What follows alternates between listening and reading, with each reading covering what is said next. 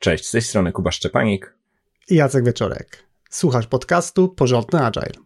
Rozmawiamy o tym, jak pracować zwinnie i jak robić to porządnie. Zapraszamy.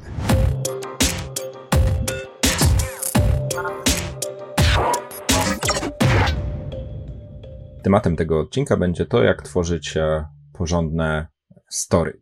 E, pracowałem jakiś czas temu, to już e, prawie rok temu, z pewną grupą product ownerów i w ramach tej współpracy pojawił się temat e, backlogu produktu, a tak dokładnie tego, jak dobrze jakościowo, jak dobrze podejść do tego od strony takiej narzędziowej czy praktycznej. Coś, co na pierwszy rzut oka było całkiem w porządku w przypadku backlogów tych konkretnych product ownerów, gdy weszliśmy wszyscy razem w szczegóły, gdy zaczynaliśmy sobie porównywać poszczególne e, historyjki, które tamci protagonerzy przygotowywali, to jednak pojawiła się um, okazja do poprawienia, ale z drugiej strony też do wyliczenia jakichś takich e, punktów, które są wartościowe i które warto propagować. Więc tutaj e, postanowiliśmy, że w tym odcinku przekażemy dawkę tego, co naszym zdaniem jest jakąś taką pulą rekomendacji na temat tego, jak mogą wyglądać elementy backlogu produktu, czyli potocznie właśnie e, storki. I zdecydowaliśmy się na taką bardzo potoczną formę storki, story, e, dlatego że słyszymy, że w praktyce właśnie taki zwrot jest najczęściej używany. Natomiast za każdym razem, jak o tym mówimy, to mamy na myśli e, najczęściej element backlogu produktu, jeżeli ktoś korzysta e, ze Scrama, natomiast jeżeli ktoś się tylko inspiruje z innymi praktykami, to jest to po prostu jakiś element, który chcemy mieć w produkcie, chcemy mieć zrealizowany w projekcie, no i po prostu potrzebujemy go jakoś nazwać. Jeżeli chodzi o spis treści dzisiejszego odcinka, to właściwie dwa takie główne elementy. Po pierwsze, jak powstaje porządne story oraz druga część, z jakich elementów się składa. I zanim zaczniemy, przypominamy, że jeżeli chcesz pogłębić wiedzę jeszcze bardziej niż robimy to w podcaście, to nasze płatne produkty znajdziesz na stronie porządnyagile.pl łamane na sklep. Ok. Jak powstaje porządne story? Pierwsza część tego e, podcastu. Na początek ważne zastrzeżenie. Celowo z Kubą nie zaczęliśmy od szablonu, e, ponieważ takie zaproponowanie szablonu bez kilku wskazówek, którymi chcemy się podzielić na początku, mogłoby zostać potraktowane e, przez Ciebie, słuchaczu, być może zbyt dosłownie. E, dlatego najpierw kilka słów wprowadzenia, e, jak to zrobić porządnie, a dopiero następnie przejdziemy do samego szablonu. No i pierwszy punkt z naszej rekomendacji czy porady to twórz backlog produktu całym zespołem. E, coś, e, co jest e, jedną z możliwych źródłowych przyczyn niedoskonałych backlogów produktu, czy niedoskonałych pojedynczych stories, to to, że jest zrealizowana przez pojedynczą osobę. W niektórych zespołach to będzie analityk, w innych zespołach to będzie pojedynczy product owner, w jeszcze innych zespołach być może jeszcze jakaś inna osoba.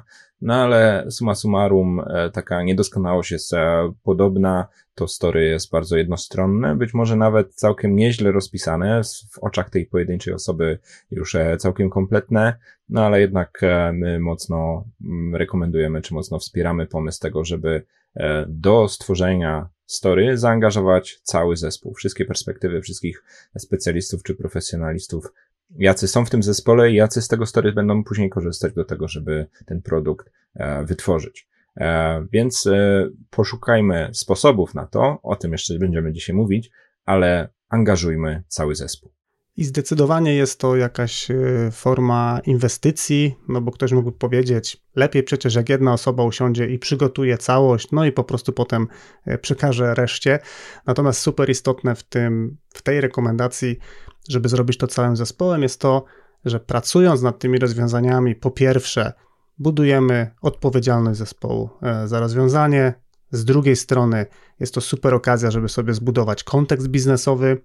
Z trzeciej strony, jest e, spora szansa na to, że jeżeli od początku spojrzymy na budowanie rozwiązania z różnych perspektyw, to mamy okazję do tego, żeby wybrać naprawdę najlepsze rozwiązania, na które być może ta pojedyncza osoba po prostu by nie wpadła.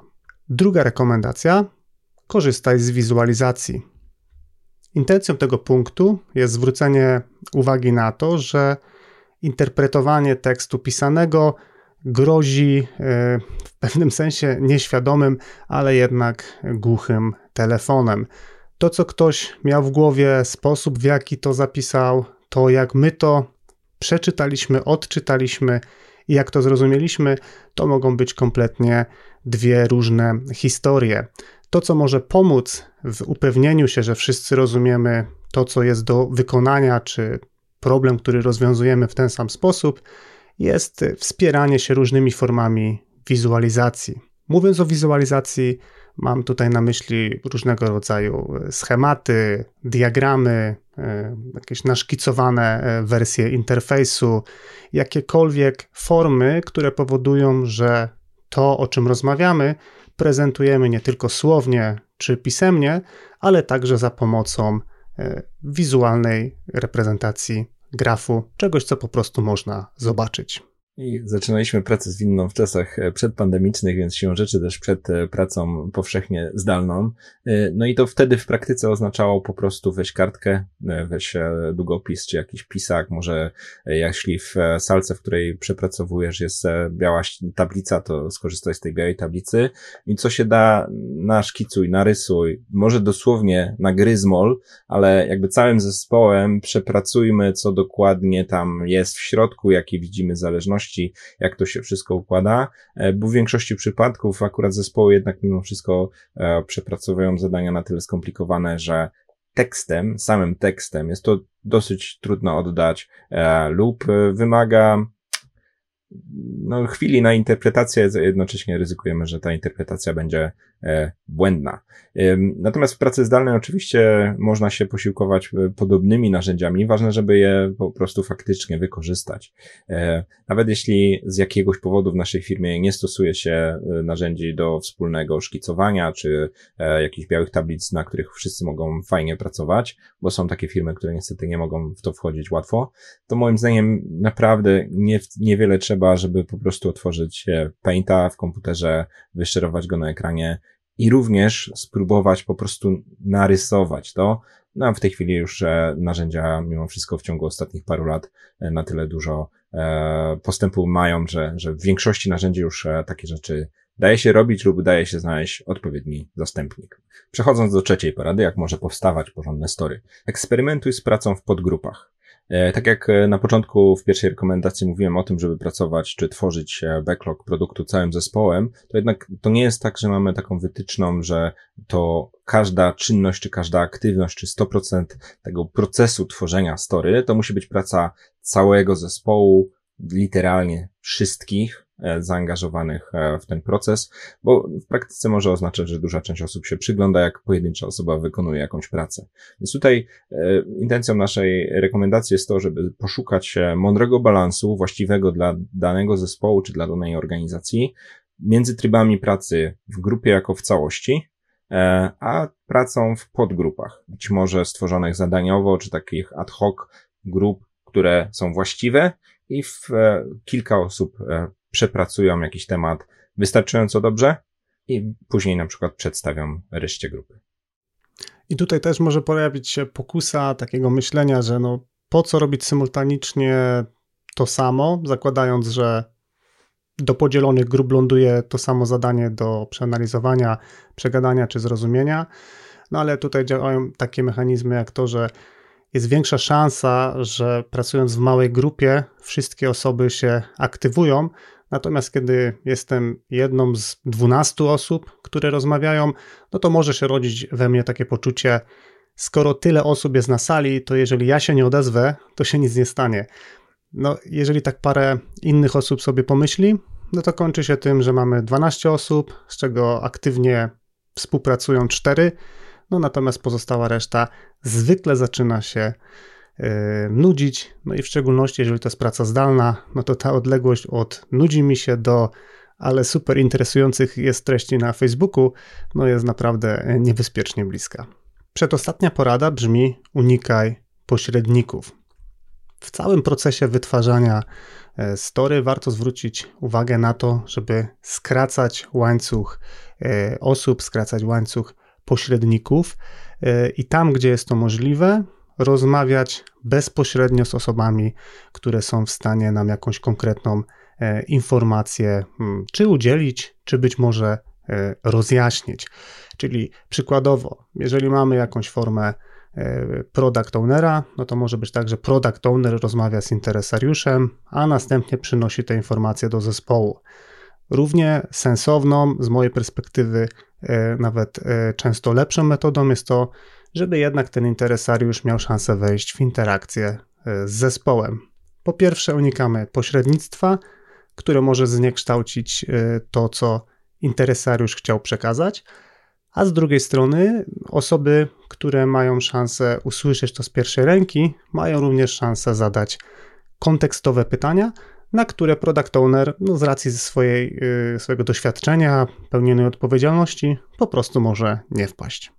I to unikanie pośredników, a tak dokładnie to zaproszenie tych e, źródeł właściwych ekspertów czy właściwych e, osób, od których czerpiemy jakąś informację, daje też taki fajny efekt uboczny, że to te osoby też możemy później zaangażować w faktyczny proces e, tworzenia. To razem z nimi rysować, jak mówiliśmy o wizualizacji, to razem z nimi e, pracować w podgrupie, żeby może skomentowały to, co wytworzyliśmy, to, co spisaliśmy. No i w efekcie uzyskać też e, takie upewnienie się, że się faktycznie rozumiemy. Przy okazji może też rozpoczniemy jakąś fajną relację trwałej współpracy, nie tylko na etapie tworzenia story, ale też e, faktycznego wytwarzania produktu, gdy te osoby będą też mogły być e, spontanicznie dopytane o jakieś szczegóły, e, czy nawet po prostu dostaną jakąś pierwszą wersję do szybkiej informacji zwrotnej. Więc tutaj jest parę kolejnych korzyści, innych niż tylko samo tworzenie wspólnie z tymi oryginalnymi źródłami. I ostatnia porada na temat tworzenia story, zanim pokażemy naszą propozycję samego schematu czy szablonu, to ciągle usprawniaj stosowane praktyki. To, że mamy jakąś swoją propozycję, to nie znaczy, że to jest jedna, jedyna słuszna wersja. E, ta propozycja, którą wymienimy, powstała w konkretnym zespole, e, jest efektem wielu, wielu kolejnych retrospektyw, e, no i to jest schemat, który mi się powtarza. Niezależnie od siebie, wiele zespołów wpada na wzorce postępowania, bo tak to dokładnie się nazywa, gdzie z nienacka albo na zasadzie prób i błędów odkrywają bardzo podobne do siebie podejście, właśnie zawarte tak jak w naszych szablonach, ale niekoniecznie tylko takie, więc dobre storiesy w zespole. To nie jest efekt e, jednej dobrej książki przeczytanej albo jednego dobrego podcastu odsłuchanego, e, tylko raczej tego, że na retrospektywach do tego wracamy, jak e, mamy opisane elementy, czy nam się to sprawdza, czy czasami jakiś kawałek nie sprawił nam jakiegoś kłopotu? I takie ciągłe, ciągłe przesuwanie sobie granicy tego, co to znaczy dobrze opisany backlog produktu. Więc rozmawiaj o tym na retrospektywie, proponuj eksperymenty. I tutaj bardzo ważny dodatek, e, ponieważ najczęściej mówimy o dosyć dużych backlogach, te eksperymenty niech od razu z automatu będą do bardzo wycinkowego fragmentu backlogu, e, czyli e, na przykład tylko do jednego epiku, czy dosłownie pojedyncze story napisane trochę inaczej i rozmowa o tym, jak nam się dzięki temu realizowało development. Faktycznie jest tak, że zespoły, które mają duże backlogi, mogą być trochę niechętne do zmieniania podejścia, czy konwencji, czy szablonu, czy schematów postępowania, no bo po prostu to się wiąże na przykład z przepisaniem 50 elementów, gdyby chcieć wprowadzić jakiś nowy kawałek do opisu. Najczęściej to nie jest e, sensowne i w ogóle nie oddaje też takiej filozofii eksperymentowania. Zróbmy mały eksperyment wyizolowany i na jego bazie wyciągajmy dalsze wnioski. Jak słucham Kuba tego, o czym mówisz, to w sumie pierwszej kolejności do głowy przychodzi mi taka jakby fundamentalna myśl z manifestu Agile, czyli poszukujmy lepszych sposobów e, wytwarzania oprogramowania, e, czy po prostu rozwijania produktu. No, jakby to, co opowiadasz, myślę, że bardzo dobrze się wpisuje w tą taką nieustanną chęć e, odnajdywania jeszcze lepszych praktyk, jeszcze lepszych sposobów. Dobrze, zakończyliśmy tą część taką wstępną, którą z Kubą uważamy za niezwykle istotną, żeby sensownie z głową wykorzystać szablon tworzenia historyjki. I teraz podzielimy się tym, jak wygląda nasza rekomendacja. Propozycja szablonu historyjki wygląda następująco. Składa się ona z historii użytkownika, czyli popularnego user story, tła biznesowego, kryteriów akceptacji, wszelkiego rodzaju spisanych tudusów i notatek, informacji tego, jak przetestujemy to, co właśnie opisaliśmy i ewentualnie, jeśli to kontekstowo ma sens, z załączników. Ale pamiętaj o naszym zastrzeżeniu, że lista, którą Jacek wymienił, nie jest e, zawsze uniwersalnie słuszna. Każdy zespół powinien usprawniać swoje podejście sam i nie gwarantujemy, że wszędzie wcześniej wymieniona całość to dobry zestaw. Ale opowiemy o każdym z tych elementów, e, trochę pogłębiając, co mamy na myśli i dlaczego naszym zdaniem warto, żeby story zawierało ten aspekt. Pierwszy element, y, który wymieniliśmy, to jest user story, czyli jakaś forma historii użytkownika. Ten kawałek o tyle ma sens, że wskazuje nam na to, dla kogo realizujemy konkretną rzecz, co jest konkretną potrzebą i dlaczego tak naprawdę chcemy to zrealizować. Więc pierwotna koncepcja user story jest bardzo sensowna, bo jest taką pigułką, która dosyć ogólnie opisuje, co jest do wykonania, jednocześnie daje całą masę punktów zaczepienia, które powinny w nas uruchomić chęć e, do pytania, zadania pytania czy pogłębienia tych e, aspektów. O ile dobrze pamiętam, to Alistair Coburn e, określił, że user story to jest taki token, który mogę chwycić do ręki, myśląc oczywiście o tym, że jest to praca stacjonarna, czyli zdejmuję taką karteczkę z user story z tablicy i tak naprawdę mogę z nią podejść do kogoś, pokazać czy rozpocząć rozmowę. Taka była pierwotna e, intencja. Wiele zespołów e, stosuje tego rodzaju e, szablon. Obserwujemy to z Kubą, pracując z różnymi organizacjami. Wiele zespołów stosuje ten szablon w niekompletny sposób, na co też warto zwrócić uwagę, czyli bardzo, bardzo często tak naj, najpopularniej, najpopularniejszym problemem jest to, że jest pomijana ta część dlaczego, czyli częściej spotykamy jako ktoś chce coś, natomiast nieco rzadziej pojawia się ta część E, dlaczego, która tak naprawdę jest e, całkiem mądra i całkiem sensowna. E, jednocześnie ta część związana z user story to nie jest super uniwersalne narzędzie, jeżeli mówimy o jakichś takich bardzo mocno technicznych produktach, jakichś funkcjach systemów, no to próba wkładania tego rodzaju tematów w user story moim zdaniem nie jest najlepszym pomysłem. Faktycznie jest tak, że user story ma być dla nas taką okazją, żeby wykazać się empatią w stosunku do potrzeby klienta, posłuchać pewnej opowieści, posłuchać pewnej narracji, no i jakby dobrze rozumiejąc te potrzeby, powinniśmy jako zespół być w stanie zaproponować pewien pakiet rozwiązań, czy pewien wachlarz możliwości i na skutek dyskusji zwykle z product ownerem jesteśmy w stanie wybrać takie rozwiązanie, które w danym momencie wydaje nam się najbardziej sensowne. I zwłaszcza jeśli do kontekstu Twojego zespołu user story rozumiane jako ten szablon, jako użytkownik chce coś tam, aby coś tam nie do końca pasuje, to nie róbmy tego szablonu na siłę, ale wróćmy do tego właściwego korzenia czy właściwej istoty, które ten komunikat ma przekazać, czyli e, odpowiedzenie sobie wstępnie na pytanie, dla kogo to robimy, co chcemy zrobić i po co to robimy. E, I może możemy wkładać to do szablonu, a może możemy te informacje powtórzyć po prostu w pewnej puli takich, no właśnie, nagłówków, dla kogo, co i po co. E, jako jakiś taki rodzaj wstępu do samej historyjki, do całej reszty opisu tej historyjki, no i ustalenie podstawowych faktów, które niedopowiedziane mogą prosić się o kłopoty w dalszej implementacji tego. Drugi składnik e, opisu historyjki to tło biznesowe.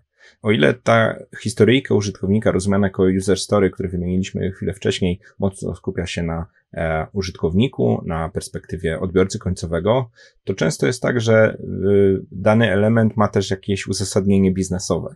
Na przykład na tej funkcji firma zarabia, albo może nie zarabia, powinna zarabiać, albo konkurenci zarabiają więcej niż my, e, może jest jakiś powód, dla którego E, musimy zrobić jakąś rzecz, e, może jakieś otoczenie prawne, jakieś wytyczne mm, korporacyjne, cokolwiek, co powoduje, że są jakieś dodatkowe powody, czy dodatkowy kontekst, dodatkowe tło, które powoduje, że zespół lepiej rozumie, po co to robi i być może lepiej też rozumie, dlaczego tak, a nie inaczej to będzie musiało być zaimplementowane.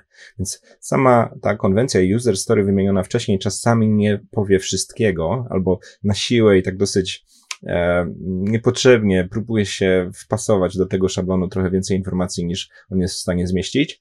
Proponuję po prostu osobny punkt, dosyć wcześnie w ramach opisu e, danej storki, gdzie takie jakieś dodatkowe, ważne informacje są dodane. One mogą być czasami takie dosyć e, powtarzające się dla całej większej puli e, czegoś, co robimy w ramach Epiku czy projektu, ale mimo wszystko warto pewne rzeczy jakby przypomnieć, czy pewne rzeczy powtórzyć. Ten konkretny feature robimy z takich a takich powodów biznesowych, czy takie a takie ma uzasadnienie. Oczywiście, jeśli ma to sens, no bo jeśli e, dany e, mikrofeature, czy dana pojedyncza rzecz takiego jakiegoś dodatkowego tła nie ma, to po prostu sobie odpuśćmy uzupełnienie tego punktu. Trzeci element szablonu to kryteria akceptacji. I tak jak user story i to tło biznesowe, o którym Kuba przed chwilą mówił, zwykle mają charakter taki trochę bardziej opisowy, tak kryteria akceptacji są już trochę bardziej e, konkretne. Przede wszystkim są to takie z góry ustalone e, warunki, jakie produkt e, albo projekt lub fragmenty e, projektu czy produktu muszą spełnić, żeby zostały zaakceptowane, czyli czego my się tak naprawdę po tym spodziewamy. Patrząc na kryteria akceptacji i na to, co faktycznie zrealizowaliśmy, bardzo łatwo jesteśmy w stanie ocenić, czy osiągnęliśmy to, co chcieliśmy. Jest to o wiele prostsze, jeżeli mamy to dobrze wyszczególnione w postaci takich krótkich, konkretnych e, punktów, niż gdybyśmy mieli wyławiać te informacje z jakiejś takiej długiej ściany tekstu. E, to ujęcie takie w postaci punktów jest czymś, co najczęściej spotykamy e, w praktyce. No i z mojej perspektywy jest to taki wzorzec, który warto powielać i warto się nim zainspirować. Jeżeli temat kryteriów akceptacji jest dla Ciebie interesujący, to możesz e, przeczytać albo posłuchać o tym temacie pod adresem porządnyagile.pl łamane na 94. Kolejnym elementem e, rekomendowanego przez nas e, szablonu jest lista tudusów i jakieś notatki implementacyjne. Coś, co obserwujemy, to to, że zespoły w procesie refinementu bardzo często mimo wszystko zahaczają trochę o rozwiązanie. Z jednej strony jest taka, powiedzmy, wytyczna czy rekomendacja, żeby być może przede wszystkim ustalić właśnie te kryteria, user story, na razie zrozumieć potrzebę, a nie skakać do rozwiązania, ale to jest do jakiegoś stopnia nieodłączne, że zespół, e, czy to w procesie wyceny, czy to w procesie próby zrozumienia, jak to ma być zaimplementowane, jednak e, gdzieś tam zaczyna spekulować, szkicować sobie jakąś część rozwiązania. Dużym nieszczęściem jest to, że te elementy dyskusji gdzieś e, uciekają, a zwłaszcza jeśli ten konkretny kawałek backlogu będzie implementowany dopiero za kilka tygodni albo kilka miesięcy, to cały proces e, myślenia od nowa jest dosyć frustrujący, e, a nawet wręcz może być niebezpieczny, bo być może ktoś e, zwrócił uwagę na bardzo ważny aspekt implementacyjny, a ktoś inny to później podjął do, do developmentu i akurat o tym zapomniał. Więc bądźmy w OK z tym, że częścią storki, być może dalszą częścią, to już jest któryś element backlogu, któryś element naszego proponowanego szablonu, mimo wszystko zapiszmy takie jakieś ważne przypomnienia czy ważne notatki. To nawet łączy się trochę z tym, o czym Jacek mówił przy kryteriach akceptacji, że czasami zespoły bardzo chcąc zapisywać sobie pewne rzeczy, to do kryteriów akceptacji ładują jakieś takie właśnie informacje implementacyjne. One z sensu stricte nie są kryteriami akceptacji, że zastosujemy tego podejścia, użyjemy tego modułu albo e, skorzystamy z clouda, ale mogą być taką notatką dla samych siebie. Skoro już całym zespołem dyskutowaliśmy o tym elemencie, no to nie zgubmy tego, mm, zapamiętajmy to sobie, czy po prostu sobie jakoś to właśnie wypiszmy. I to może być dosłownie aż lista zadań do wykonania, bo niektóre zespoły już w procesie refinementu szykują sobie jakieś takie składowe, jak to będzie dokładnie realizowane, jeśli chodzi o plan realizacji, a może to są tylko właśnie jakieś takie notatki gdzieś z pogranicza e, architektury, e, pomysłów na rozwiązanie, czy jakichś takich przestróg do samych siebie, które odkryliśmy w procesie zapoznawania się z tematem. Kolejnym podobnym elementem do tego, co Kuba przed chwilą powiedział, jest sekcja how to test, czyli jak przetestować. Generalnie, jak przetestować, dosyć sporo jesteśmy w stanie e, się dowiedzieć, patrząc tylko na kryteria akceptacji, ale zwykle w procesie dyskusji na temat kryteriów akceptacji, w szczególności jeżeli biorą udział w tej dyskusji testerzy, pojawiają się pewne takie kontekstowe informacje, e, które mają duże znaczenie, kiedy będziemy już siadać do testowania, no ale niekoniecznie byśmy chcieli to wrzucać do kryteriów, więc wszystkie takie dodatkowe informacje wskazujące na to, jakich środowisk użyć, jaki set danych wykorzystać, e, jak podejść do testowania, na co zwrócić uwagę.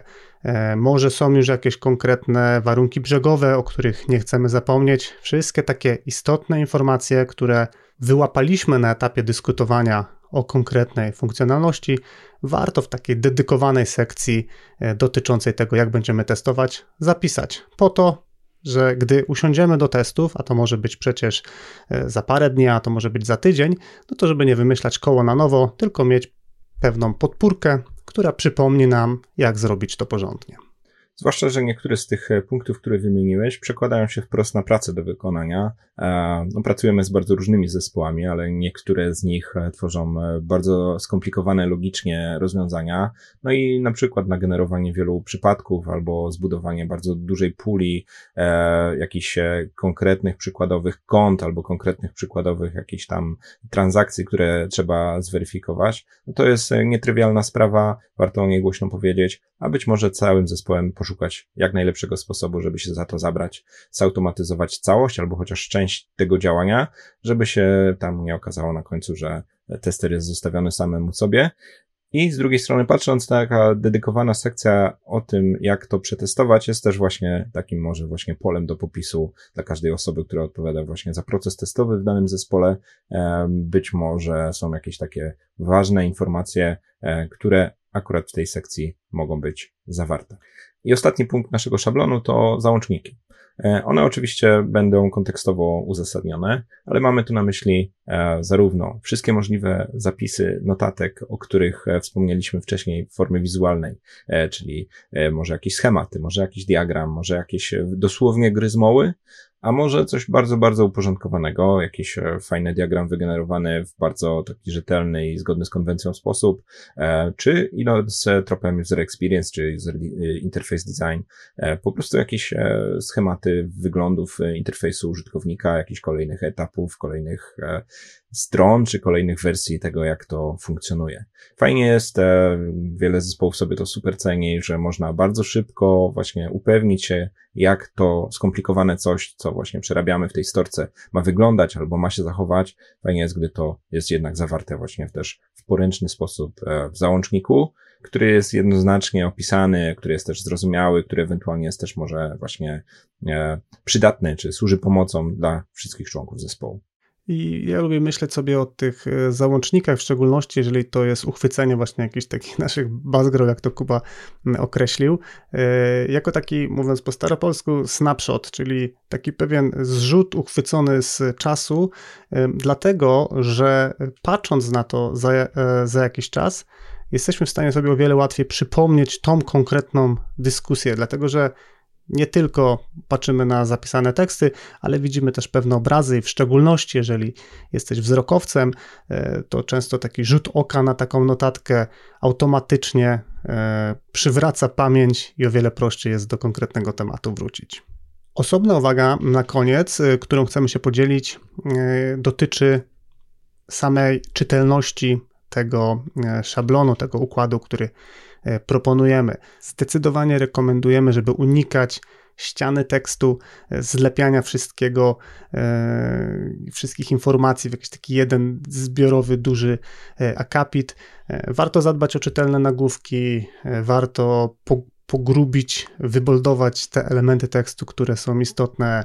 E, warto, warto zadbać o wypunktowywanie pewnych rzeczy, o dodanie takiego, nazwijmy to, światła pomiędzy częściami tych informacji, e, po to, żeby sam rzut oka na taki zapis od razu pomagał nam tak naprawdę e, odnaleźć, gdzie są kryteria akceptacji, gdzie, jest, gdzie są user storiesy, czy też tak naturalnie wiemy, że na przykład musimy przewinąć kawałek ekranu, no bo zawsze na samym dole e, są e, załączniki.